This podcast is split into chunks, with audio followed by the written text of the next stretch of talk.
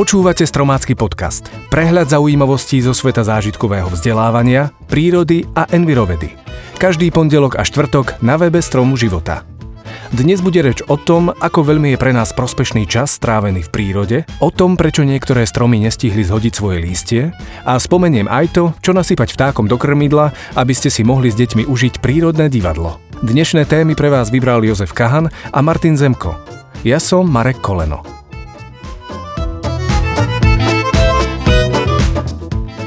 Súčasnosti trávime s deťmi v prírode minimum času. Podľa prieskumov je to v priemere len hodina denne. Vedecké štúdie však dokazujú, že príroda nám chýba. Napríklad pacienti s výhľadom na prírodné prostredie sa zotavujú rýchlejšie a potrebujú menej liekov proti bolesti.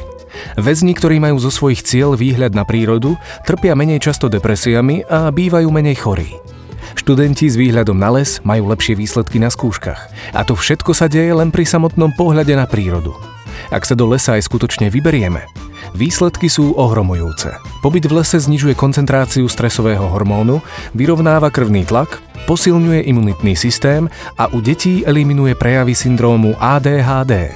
Ľudia stretávajúci sa v lese majú pocit spolupatričnosti a ich predsudky voči rase, ekonomickému či spoločenskému postaveniu sa utlmujú. Čím viac prírody zažijeme v detstve, tým viac po nej túžime v dospelosti.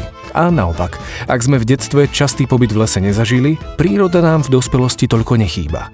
Myslíte preto na zdravie svojich detí a namiesto cesty do nákupného centra, sedenia pred televízorom alebo pri počítači sa radšej vyberte na prechádzku do prírody.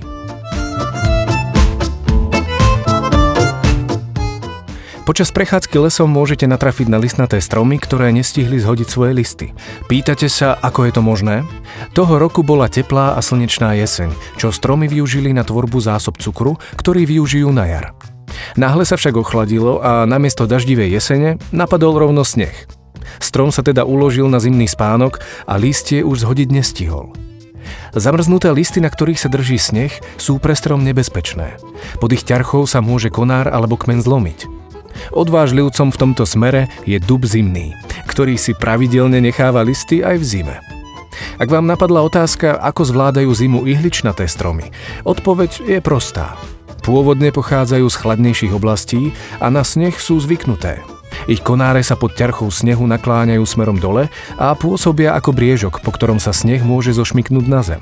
Ich pôvod nám zároveň poskytuje odpoveď na otázku, prečo tieto stromy nezhadzujú ihličie. Letá v severských alebo vysokohorských oblastiach bývajú krátke a stromy by nemuseli stihnúť nahodiť nové ihličie a zabezpečiť si dostatok živín na prežitie. Preto si ho radšej ponechajú po celý rok. Aj medzi ihličnanmi platí výnimka. Viete, ktorý ihličnatý strom zhadzuje ihličie? Ak vám napadne smrekovec opadavý, máte pravdu.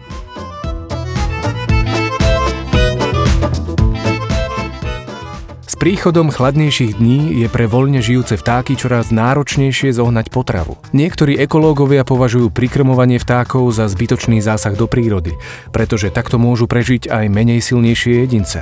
My sa skôr prikláňame k názoru, že pokiaľ sú zdroje živín v prírode na minime, prikrmovanie je potrebné.